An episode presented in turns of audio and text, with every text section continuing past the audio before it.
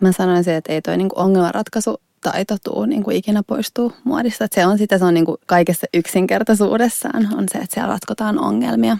Että se tulee olemaan jatkossakin varmasti se ykkönen. Näin sanoo Oona Ylänkö, koodauskoulu Hive Helsingin toimitusjohtaja. Rakkaat kuulijat, tervetuloa kuuntelemaan Älyradiota. Tänään puhumme uuden oppimisesta ja tulevaisuuden työelämätaidoista, jotka ovat nykymaailmassa erittäin tärkeitä ja ajankohtaisia aiheita. Koodauskoulu Hive Helsinki näyttää, kuinka koodaamaan voi oppia ilman opettajaa ja millaisella koulutustaustalla tahansa. Millaisella taustoilla Hive Helsinkiin tullaan opiskelemaan? Miten voi oppia koodaamaan ilman opettajaa? Miten ohjelmistokehitys muuttuu tulevaisuudessa? Muun muassa näistä asioista puhumme tänään Hive Helsingin toimitusjohtajan Oona Ylängön kanssa. Minä olen Sami Lampinen, Selfosen maajohtaja ja isäntänne täällä Älyradiossa. Tervetuloa mukaan. Tervetuloa Älyradioon Oona Ylänkö. Kiitos. Otetaanpa nopea katsaus uraasi. Olet opiskellut kansainvälistä liiketoimintaa Aalto-yliopistossa ja työskennellyt muun muassa Supercellillä. Urasi aikana olet tehnyt töitä muun muassa brändimarkkinoinnin parissa – Olet asunut myös esimerkiksi San Franciscossa. No, miten päädyit koodauskoulun toimitusjohtajaksi? Tässä noin vuosi sitten asuin Lontoossa. Mä olin ottanut niin kuin sen omaehtoisen sapattivuoden, eli olin, olin päättänyt, että mä oon vuoden pois töistä ja mietin vaan, että mitä mä itse haluaisin tehdä tulevaisuudessa ja mä olin sitten lähtenyt toteuttaa tällaista pitkäaikaista haavetta, eli halusin opetella, miten tuotetaan musiikkia. Ja sitten mä lähdin tekemään sitä. Ja jotenkin sitä kautta niin se jotenkin ehkä avasi sen lukon mielessä, että mähän voin tehdä oikeastaan ihan mitä vaan.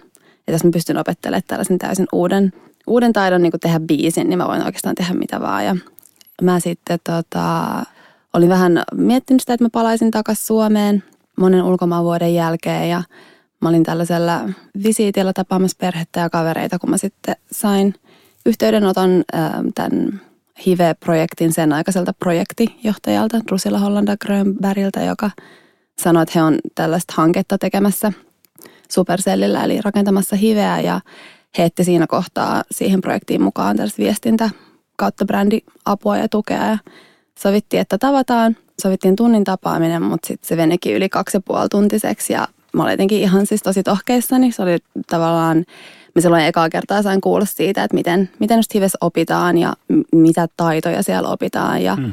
se oli tavallaan mun, mun oma kokemus teknologia-alalta oli nimenomaan se, että noin, noin opitaan ja noin kuuluu oppia. Nämä on sellaisia taitoja, mitä kuuluu oppia. Ja sitten se oli aika selvää siitä lähtien, että sitten mä lähdin siihen mukaan ja kun oli noin alkuvaiheessa, että, että sitten kaikki vähän haki paikkaansa siinä tiimissä ja se hioutui yhteen, niin sitten jotenkin sitä kautta – monen mutkan kautta musta tuli toimitusjohtaja sitten viime kesänä.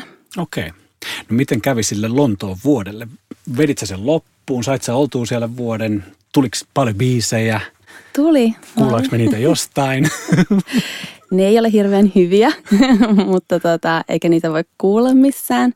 Mutta se meni tosi hyvin. En tavallaan sain siitä just sen, mitä mä – halusinkin hakea. No. Eli vähän vaan se, että resetoi ehkä omassa päässään sen, että mikä on kiinnostavaa. Ja varmaan se sitten oli ehkä se juttu, mikä tuosta mulle jäi käteen. Eli se, että oppiminen on ihan hirveän mielenkiintoista. Että et, et jos joku löyhää niin kuin yhteys pitäisi löytää sen välivuoden ja hiven välillä, niin se olisi se, että pystyy oppimaan jonkun ihan uuden taidon. Kun on vaan intohimo johonkin, niin sit sä opit. Joo. No, sulla on vahva tausta brändäyksestä, niin minkälainen brändi suomalaisella ohjelmistoalalla on?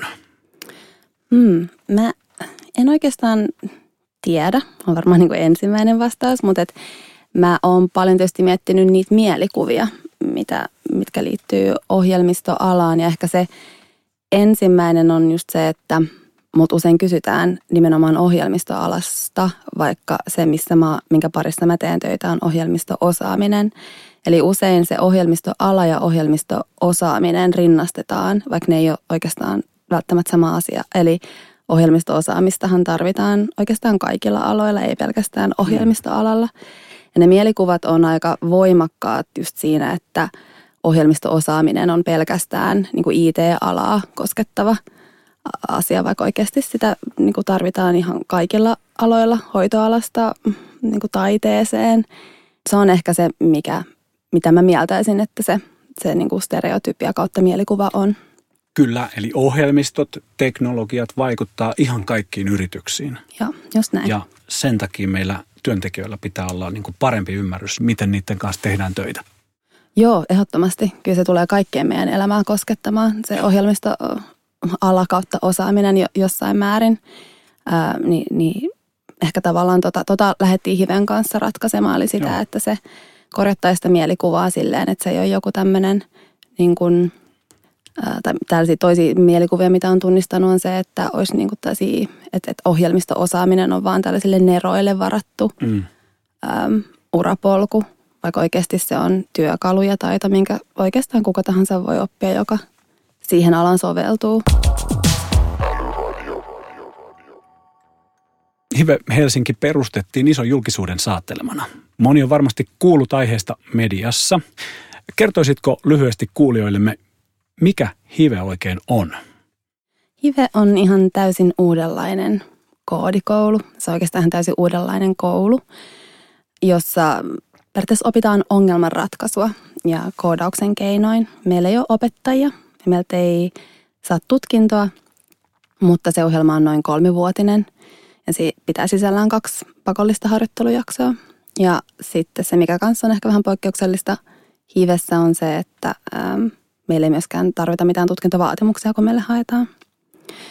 Ja sitten meidän pedagogiikka koostuu kolmesta elementistä, eli vertaisoppimisesta, ongelmalähtöisestä oppimisesta ja sitten kaikki tämä toimii sellaisen pelillistetyn alustan päällä, eli noista kolmesta palasesta sitten muodostuu hive. Kuulostaa tutulta. Meillä on myös tämmöinen oppimisympäristö Trailheadi. Tota, kerro vielä, että miksi hive perustettiin? Siinä on kaksi elementtiä. Ensimmäinen on osaajapula, eli viimeisen luku, minkä on itse kuullut, niin on se, että olisi 10 000 osaajaa, mille niin olisi tarvetta tällä hetkellä, ja se luku kasvaa tuhansilla vuosittain. Ja sitten toinen on se, että samaan aikaan kun on tämä hirveä kysyntä, niin meillä on sitten toisaalta se haaste, että on paljon ihmisiä, jotka olisi varmasti tosi hyviä tällä alalla, mutta ei edes hakeudu sille tai äh, ei, ei, ei tiedä siitä tai ei tiedä, niin kuin, että, että se voisi olla heille sopiva. Se voi johtua joko näistä stereotypioista siitä, että minkälainen on hyvä koodari tai sitten siitä, että ei ole niitä vaadittavia tutkintoja, mitä, mitä yleensä edellytetään korkeakoulutason opiskeluun. Niin näitä kahta lähdettiin periaatteessa purkamaan. Mahtavaa. Tota, no Supercell on lupautunut rahoittamaan Hiven toimintaa seuraavat viisi vuotta. Miten Supercell tuli mukaan Hiven rahoittajaksi? Hivehän on Supercellin perustama ja tota, paras taho tietysti vastaamaan tähän kysymykseen olisi varmaan Supercelliltä joku, että mä en ole itse enää ollut Supercellillä moneen vuoteen, mutta että se, mikä mun oma kokemus on ollut siitä firmasta ja mitä mä siellä näen, on se, että he on todella aktiivisia tämän tällaisen yritysvastuutoiminnan kanssa. Eli he kokee niin kuin suurta, suurta tällaista velvollisuuden tunnetta antaa takaisin sille yhteisölle ja yhteiskunnalle, joka on mahdollistanut tällaisen Supercellin kaltaisen menestystarinan syntymisen. Ja sitten toinen on varmaankin se, että Supercell mm, pelifirmana tietysti tuntee tämän osaamispulan, osaajapulaa ja pulahaasteen hirveän hyvin ja tietää, minkälaista osaamista tarvitaan – niin ehkä sitten niinku yhdistämällä näitä kahta, niin kuvittelisin, että on ollut se syy, miksi on tähän lähtenyt mukaan. Onko teillä muita kumppaneita matkassa? Joo, meillä on, on, on yhteensä, nyt muistanko oikeaksi, 12 kumppania, mm, mutta itse asiassa kaikkien näiden kumppanien osalta, mukaan lukien Supercell, niin, niin se sopimus on sellainen, että he on sitoutunut tarjoamaan palkallisia harjoittelupaikkoja hiveläisille – mutta että hiveläisten ei ole pakko näihin yrityksiin mennä töihin, jos ei löydy jotain sopivaa ja sama toistepäin, että jos hiveläiset ei täytä näitä, näiden kyseisten firmojen rekrytointivaatimuksia, niin sitten ei ole, ei ole pakko meidän opiskelijoita myöskään palkata, mutta haluttiin luoda jonkin näköinen niin kuin, tavallaan se, se ensimmä, helpottaa sitä ensimmäisen harjoittelupaikan löytämistä. Joo. Onko näistä 12 kumppanista niin jotain yhteistä? Onko ne kaikki tämän tyylisiä niin kuin koodareita tarvitsevia yrityksiä? Minkä tyylistä kumppania teillä on mukana? On. Siellä on, siellä on Volttia, siellä on F-Securea, siellä on äm, Rovio. Se on niin tosi, tavallaan se idea siellä takana oli se, että pyrittäisiin mahdollisimman laaja-alaisesti äm, niin kuin poimimaan niitä, näitä yrityksiä. Että sit, et tavallaan niin kuin harjoittelijan näkökulmasta tai opiskelijan näkökulmasta olisi mahdollisimman monta eri vaihtoehtoa, minne mennä. Ja ne on myöskin sitten niin kuin oman alansa tietysti niin kuin parhaita, että nämä ei ole ihan mitä tahansa yrityksiä, vaan oikeasti siellä se osaamisen taso on tosi kova ja ajateltiin, että meidän harjoittelijat pääsevät varmaan näissä paikoissa oppimaan tosi paljon. Oliko tälle kumppanipuolelle paljon tunkua vai löysittekö te helposti nämä 12? Ja mitä jos joku sitten haluaa seuraaville kierroksille mukaan, niin onko se mahdollista? No just tällä hetkellä me vielä haetaan sitä kumppanuuden mallia, että näiden harjoittelupaikkojen lisäksi me tietysti pyritään hyödyntämään sitä osaamista esimerkiksi vierasluentojen muodossa. Mutta me ei vielä tiedetä, mitä se tarkalleen on, niin niin kauan kuin me ei tiedä, mikä se, mikä se kumppanuus niin kuin oikeasti on konkreettisella tasolla, niin on päätetty, että on ehkä parempi, että ensin selvitetään ja rakennetaan toi malli ennen kuin otetaan uusia. Ja sitten tämä sun ensimmäinen kysymys, eli se, että oliko tunkua, niin käsitän, ollaan saatu yhteydenottoja toki niin kuin hmm. muiltakin yrityksiltä, mutta että just nyt ei voida, ei haluta niin kuin sitoutua johonkin sellaiseen, mihin meillä ei välttämättä olisi just nyt resursseja. Joo. No lähes kuka tahansa täysi-ikäinen voi hakea teille, ettekä vaadi esimerkiksi toisen asteen tutkintoa, niin kuin sanoit. Ja opintotukea voi kuitenkin hakea ensimmäisen kahdeksan kuukauden ajaksi, niin kerro hieman, että minkälainen toi pääsykoeprosessi teillä on?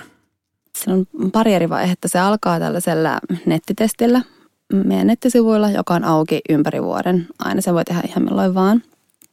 Ja se testaa logiikkaa ja muistia. Sitten jos sen pääsee läpi, niin ähm, sen on päässyt tällä hetkellä noin vähän yli 3000 opiskelijaa on päässyt, tai hakija on päässyt sen läpi, niin äh, nämä hakijat voi osallistua, tai heidät kutsutaan tällaiseen check-in tilaisuuteen. Ja näissä check-in tilaisuuksissa sitten kerrotaan lisää koulun pedagogiikasta ja varmistetaan, että tämä hakija oikeasti ymmärtää, että, että mistä on kyse ennen kuin mennään sitten tähän ihan viimeiseen hakuvaiheeseen, eli meidän pisin valintajaksoon. Ja tämä pisin valintajakso on neliviikkoinen, vähän niin kuin koodausleiri, missä opiskelijat, anteeksi, hakija pääsee niin kuin mm, itse kokeilemaan, että miltä tämä tuntuu, tämä pedagogiikka. He tekee tällaisia vaativia tehtäväpaketteja joka päivä – periaatteessa 26 päivää putkeen ja sitten toisaalta me päästään sitten omalta osaltamme katsomaan, että miten nämä opiskelijat pärjää niin kuin tässä ympäristössä ja sitten sen perusteella tehdään valinta.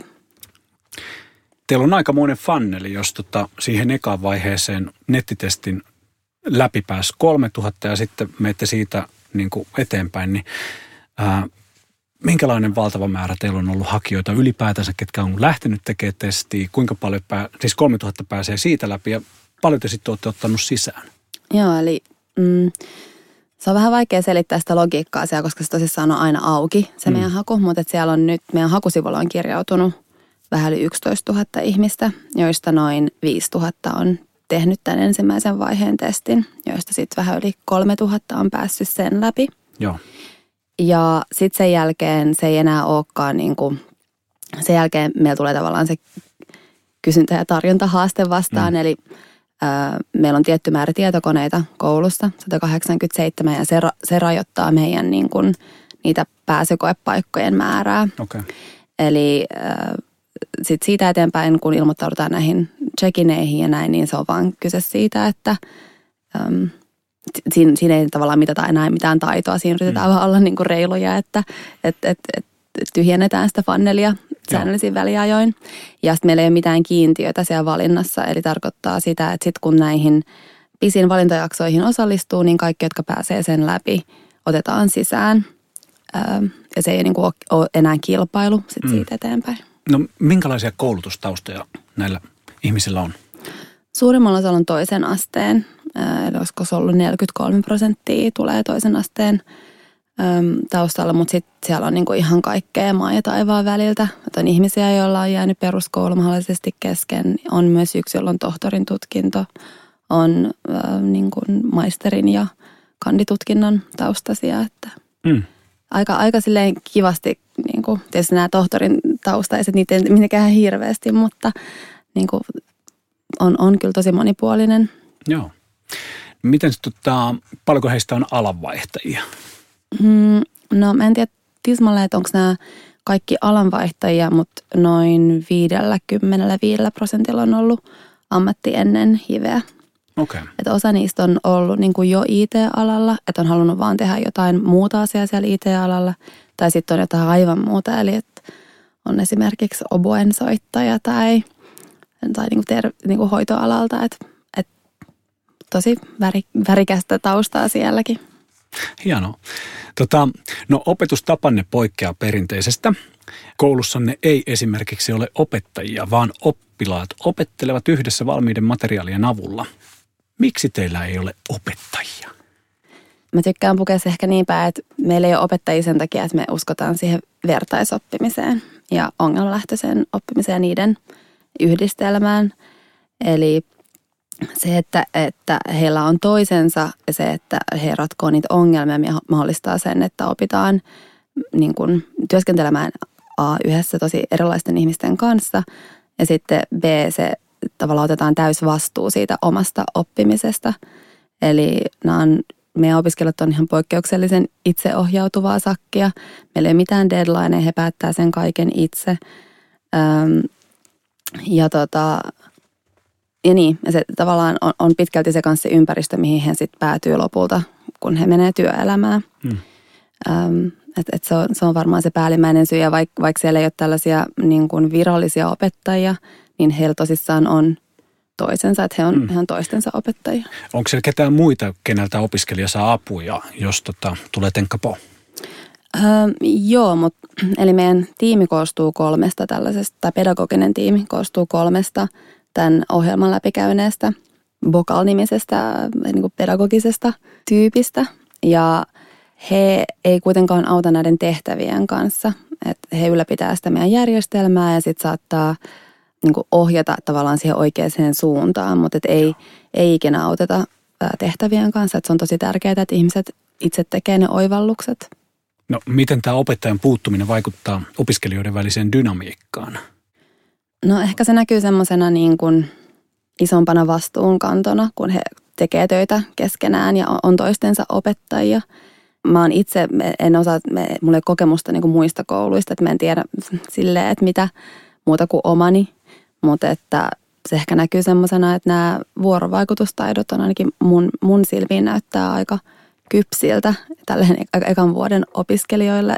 Että et niin, että ehkä se justiinsa, että he koko ajan niin kuin – he pyytää toisiltaan apua ja sitten kanssa jokaisen projektin lopuksi niin pitää vähintään pari vertaisarviointia tehdä. Eli he antaa toisilleen palautetta ja arvioi toistensa työt ja sen jälkeen he antaa myös arviot näistä vertaisarvioinneista. Että tavallaan semmoinen aika niin kuin, niin se vuorovaikutuksellinen ympäristö. Ja sitten varmaan ehkä viimeiseksi tulee mieleen se, että se on tosi yhteisöllinen niin kuin ympäristö, että he mehän niin kuin henkilökunnan puolesta ei anneta niille kuin raamit ja kaikki muu on sitten heidän itsensä päätettävissä, niin he on itse lähteneet sitten kehittämään sitä koulua ja oheistoimintaa esimerkiksi. Wow. Tota, jos muistan oikein, niin teillä on jonkinlainen ranskalainen esikuva tälle mallille. Voitko kertoa pari sanaa siitä? Joo, eli äh, Hive perustuu tähän ranskalaiseen Ecole 42 koulun malliin – joka perustettiin sen ranskalaisen sarjayrittäjä Xavier Niilin toimesta vuonna 2013. Ja äh, tämä malli on ollut olemassa tosissaan siitä vuodesta 2013 ja on, on tähän mennessä ainakin näyttänyt ihan loistavia tuloksia. Eli 80 prosenttia noista opiskelijoista on saanut työtarjouksia ennen valmistumista. Ja tämä malli on nyt, ei, ei siis pelkästään Suomessa, vaan muistaakseni jo yli kymmenessä muussa maassa ympäri maailmaa. Eli, eli se on lähtenyt nyt sitten leviämään, mutta me ollaan, me ollaan ensimmäinen Pohjoismaissa. Muodostuuko siitä mahdollinen ongelma, jos ihmiset, opiskelijat saa näitä työtarjouksia ennen kuin ne valmistuu? Niin, sitä pitää ruveta miettimään meidänkin jossain kohtaa, että, että mikä on se raja, missä katsotaan, että se on ihan ok. Että e, ei me koulun puolesta nähdä, että siinä on, niin kuin meiltä ei just mitään tutkintoa tarjota, niin mm. sikäli se työllistyminen on, on tietysti meille se niin kuin mittari, millä me itsekin katsomme, että miten, miten, miten meillä menee, mutta että on, kyllä me toki halutaan, että meillä opitaan ja to, että opitaan myös nyt syventäviä ä, opintoja. Että esimerkiksi jos opiskelija vaan jo ensimmäisen harjoittelun jälkeen katoisi työelämään, niin sitten sit me varmaan yritettäisiin houkutella niitä jotenkin takaisin.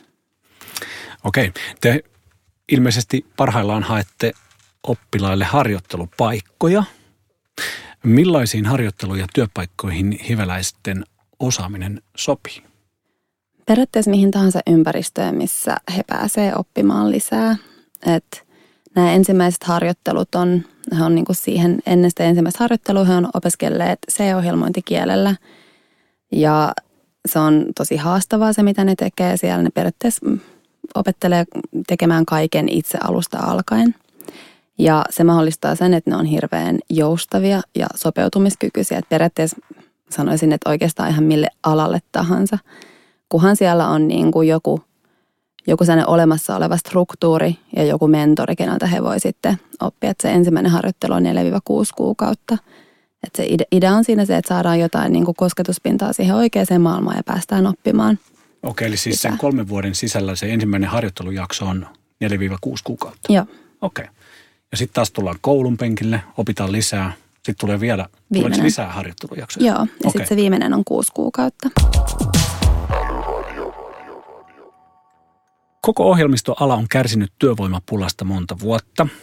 Ala myös kehittyy äärimmäisen nopeasti.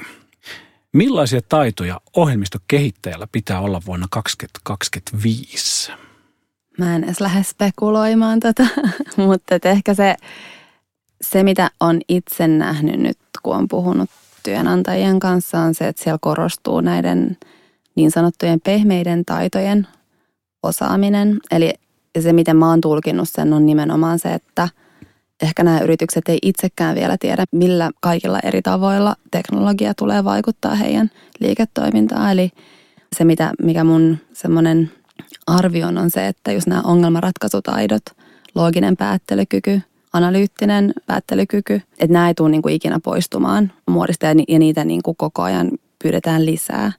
Ja sitten samoin just tämä vuorovaikutustaidot ja ehkä sellainen tietynlainen tunneälykkyys ja niin kuin itsensä johtaminen, niin näyttäisi olevan sellaisia, mitkä toistuu koko ajan. Ja mun on vaikea nähdä, että niitä ei haluttaisi myös vuonna 2025 tai 2030. Mm-hmm.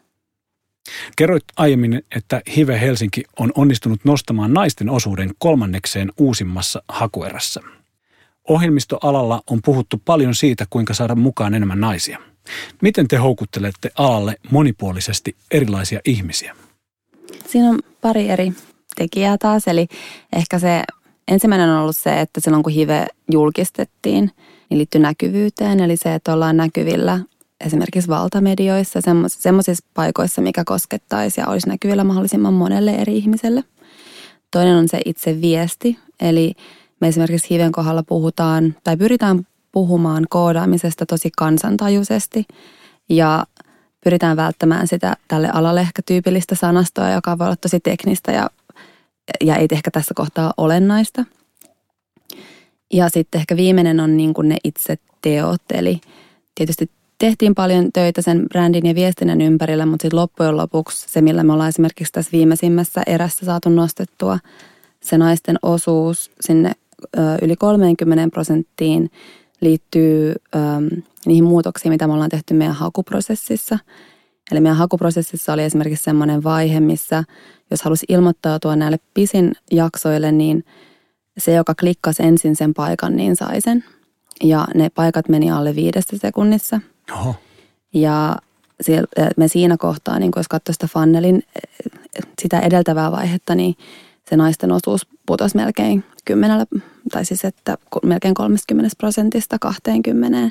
Joo. Me tehtiin silloin se johtopäätös, että tämä mekanismi selkeästi on mahdollisesti niin kuin jotenkin äh, suosii toista sukupuolta tai ei niin kuin ole, ole naisille välttämättä se hirveän houkuttelevin, niin me sitten muutettiin tämä sellaiseksi niin kuin lottosysteemiksi, eli siellä on tunnin aikaa, voi käydä ilmoittautua tähän lottoon ja sitten me pistetään se päälle ja sitten sieltä tulee niin kuin ne meidän hakijat. Ja tällä me saatiin ylläpidettyä sitten se mm. niin kuin siinä edellisessä vaiheessa nähty sukupuolijakauma. Ja ehkä toi on ollut itsellekin se isoin oivallus, että se on sitten loppujen lopuksi niin kuin, mitä tulee tuohon monimuotoisuuteen, niin se on sitä, että jotenkin pitää koko ajan silmät auki siitä, että onko täällä mahdollisesti meidän omassa toiminnassa jotain mekanismeja, jotka, jotka mahdollisesti syrjii ja, ja sitten jotenkin puuttuu niihin mahdollisimman nopeasti. Aika moni yritys painiskelee tällä hetkellä, miten saada monimuotoisesti rekrytoitua oikeanlaisia ihmisiä, niin totta, onko sinulla jotain vinkkejä näille yrityksille? No varmaan just ehkä toi niin kun se inkluusio-osuus, eli, eli se, että yksi, että puhuu siitä diversiteetistä, niin se varmasti saa jo niin kuin ihmisten vaikka mielenkiinnon ja, ja, ja näin, mutta sitten loppujen lopuksi niin se on sitten niitä tekoja et, ja sitä, että niin kuin, ainakin me, me koko ajan lähetetään kyselyjä ja pyritään niin kuin tunnistaa ja ollaan tosi tietoisia siitä, että meillä varmaan voi olla jotain mekanismeja, jotka ei ole kaikille – sopivia, niin vaan se, että koko ajan kysellään ja, ja sit sitä kehitetään. Et ehkä toi olisi se ainoa oppi, mitä on itse hmm. saanut ja pitänyt arvokkaana. Jonka pitää tiedostaa ja, ja ymmärtää, että mitä, tai siis sitä kautta ymmärtää, että mitä pitäisi muuttaa. Voiko testata jotain? Niin kuin, oliko tämä Lotto-juttu niin kuin teille sellainen testi vai tiesittekö te heti, että no tämä on se, mikä toimii? Toi hyvä kysymys. Se nimenomaan oli just testi. Että se me pyritään aika monessa jutussa jotenkin varomaan, että mennään liian pitkälle meidän johtopäätöksien kanssa. Että me tavallaan vaan nähtiin, että okei, tuossa kohtaa niitä, tavallaan se naisten osuus putoaa kaikista rajuiten. Selkeästi tuossa on ehkä jotain. Entäs me tehtäisiin se näin, että me, tavallaan se hypoteesi oli, että jos ei se ole noin paineistettu, niin ehkä se, niin se tilanne, missä rekisteröidytään, niin ehkä se sitten nousisi.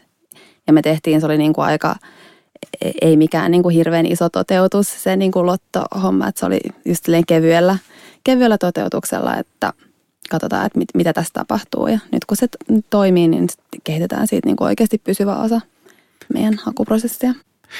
No onko kaikki, mitä teillä ne ihmiset tekee, niin lähteekö se ihan niin kuin hardcore-koodaamisesta vai onko siellä jotain tämmöisiä abstraktimpia työkaluja, mitkä sitten niin kuin olisi esimerkiksi sellaiselle, kuka ei ymmärrä koodaamista – niin mahdollisia? Joo, siis meillä ei vaadita mitään taustaa koodaamisessa. Mm, että se meidän hakuprosessi itsessään pitää huolen siitä, että sitä sitten opitaan. Ja, mutta se on ihan, ihan sitä itseään ihan ensimmäisestä päivästä lähtien. Eli etenkin tässä tämän perusopintojen ajan he opettelee C-ohjelmointikielellä. Ja siinä tavallaan siellä on nyt eri, eri tota, erikoistumisen osa-alueita, eli on, on shellia, sitten on algoritmit, sitten on grafiikka ja sitten on webi. Mutta noissakin kaikissa erikoistumisissa se ehkä niin kuin tärkein idea ja ajatus pedagogisesti on se, että sä opit, miten sä opit. Ja sä opit ajattelemaan niin kuin ohjelmoja, sä opit ajattelemaan algoritmisesti. Ja niin kuin sit sen jälkeen, kun sä oot noi perusasiat oppinut, niin sitten me annetaan heille lupa esimerkiksi käyttää muita kieliä – on päivän selvää, että tulevaisuudessa ohjelmistokehittäjä ei voi keskittyä vain koodin hakkaamiseen. Mitä työnantajat voisivat tehdä, että henkilökunnan taidot pysyvät ajantasalla? No ehkä se tärkein edelleen se, että nämä muutokset näkyy kaikilla aloilla, mutta et se, että, että oppiminen vie aina aikaa ja, ja tiedän, että aika on aina niin kuin resurssikysymys yrityksille, että se se pitää varmaan olla jonkinnäköinen niin kuin johtotason niin kuin strateginen päätös tehdä tilaa sille oppimiselle. Että siihen ei niin kuin ole oikoteita. Kielet kehittyy, niitä tulee koko ajan erilaisia.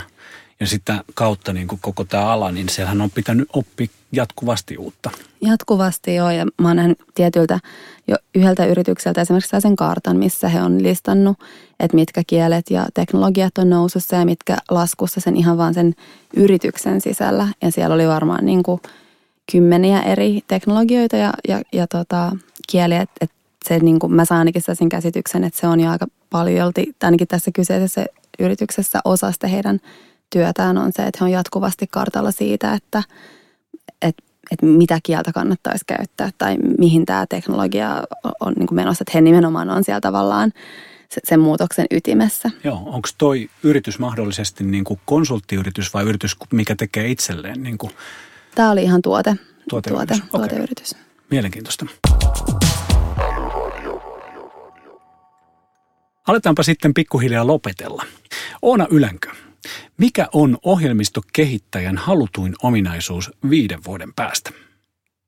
Mä sanoisin, että ei toi niinku ongelmanratkaisu taito tuu niin kuin ikinä poistuu muodista. Että se on sitä, se on niin kuin kaikessa yksinkertaisuudessaan on se, että siellä ratkotaan ongelmia. Että se tulee olemaan jatkossakin varmasti se ykkönen. Sitten onkin viimeisen kysymyksen aika. Se on kuulijoillemme tuttu. Mikä sinusta on älykkäintä juuri nyt? Se voi olla idea, palvelu, kirja, mitä tahansa. Mun mielestä, ja mä ehkä toistan tässä itseäni aika paljon, mutta ehkä just sellainen niin tunneälykkyys ongelmanratkaisussa. Eli se, että miten ratkotaan ongelmia ää, tosi erilaisten ihmisten kanssa. Musta tuntuu, että meidän ongelmat tulee olemaan yhä monimutkaisempia meidän maailmassa ja ne tulee koskettaa yhä monimuotoisempaa yleisöä, niin silloin se, että pystyy jotenkin ottaa huomioon ne kaikki eri näkökulmat ja perspektiivit, niin se, se on mun mielestä tällä hetkellä kaikista älykkäintä. Oona Ylänkö, olipa todella kiinnostavaa jutella kanssasi. Kiitos kun vierailit täällä Älyradiossa. Kiitos. Seuraavaksi on luvassa ekosysteemin ääni. Annina Repo, ole hyvä. Moikka Samuli. Kertoisitko, kuka olet ja missä tällä hetkellä työskentelet? No moikka. Joo, nimi on Samuli Rantala ja yritys on Leanway Oy. Ja nopeasti Leanway taustaa, eli meidän aikaisempi nimi oli, oli Axenon Oy, joka kuuluttiin tuohon Axenon Nordic-ryhmään. Mutta koettiin, että tämä markkina Suomessa eroaa sen verran muista pohjoismaista markkinoista, että meidän kannattaisi rakentaa enemmän Suomen asiakkaalle siihen, mitä suomalaiset asiakkaat hakee tämän tyyppisestä toiminnasta, niin enemmän markkinakohtaista brändiä ja markkinakohtaista viestintää ja sitä kautta päädyttiin sitten uuteen rakenteeseen, jossa Axenon historia säilyy, mutta nimi vaihtuu ja, ja meidät tunnetaan nyt sitten Leanway Oy. Kerrotko vähän tarkemmin sun taustoista ja miten sä oot päätynyt tähän Salesforce-ekosysteemiin? Mä oon aina ollut CRMien kanssa tekemisissä ihan vuoden 2000 alkupuolelta. Aina ollut myynnistä ja jollain tavalla mennyt CRM-kehittämishankkeisiin. Mutta Salesforce tuli esille sitten vuonna 2007 vähän niin kuin vahingossa. Oli silloin yritys, missä oli viisi maata, 30 ihmistä ja meidän piti hakea meille CRM. Mä kokeilin muutamia ratkaisuja, mutta ne ei jotenkin istunut siihen meidän ajatusmalliin, tapaan toimia. Ja jotenkin me törmättiin Salesforce, joka ei ollut kauhean tuttu Suomen markkinalla, mutta se viehätti meitä. Ja ehkä se amerikkalaisuus, se kokonaisvaltaisuus, se muokkauskyvykkyys, niin me vaan jäätiin siihen kiinni.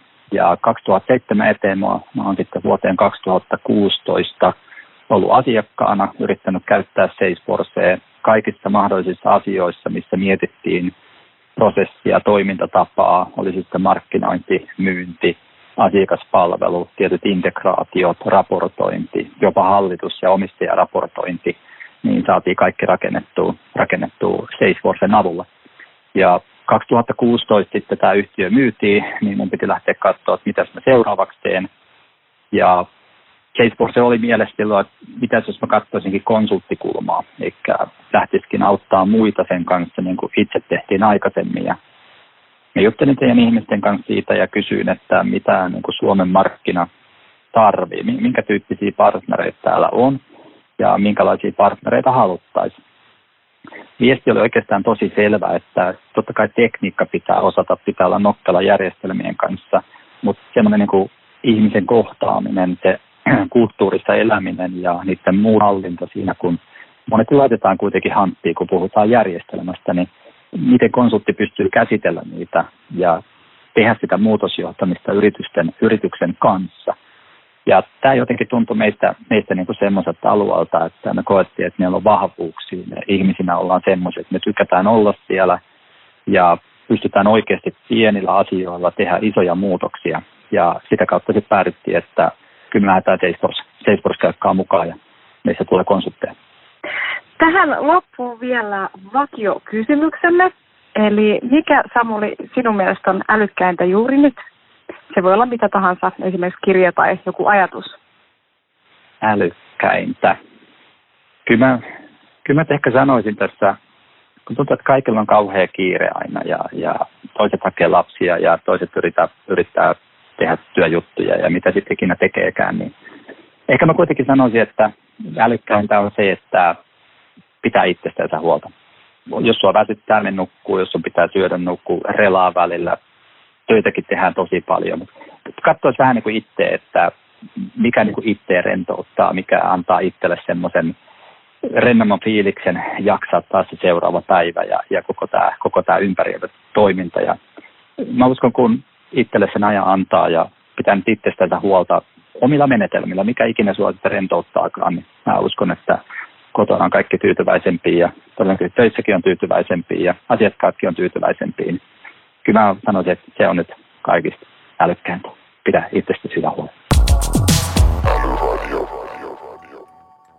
Arvoisa kuulija, kiitos kun kuuntelit Älyradiota. Palautetta ja peukkua voi laittaa esimerkiksi podcast-sovelluksessa tai Twitterissä häsällä Älyradio. Älyradion aiheista löydät lisätietoa blogistamme osoitteesta selfos.com kautta suomiblogi. Ensi kertaan.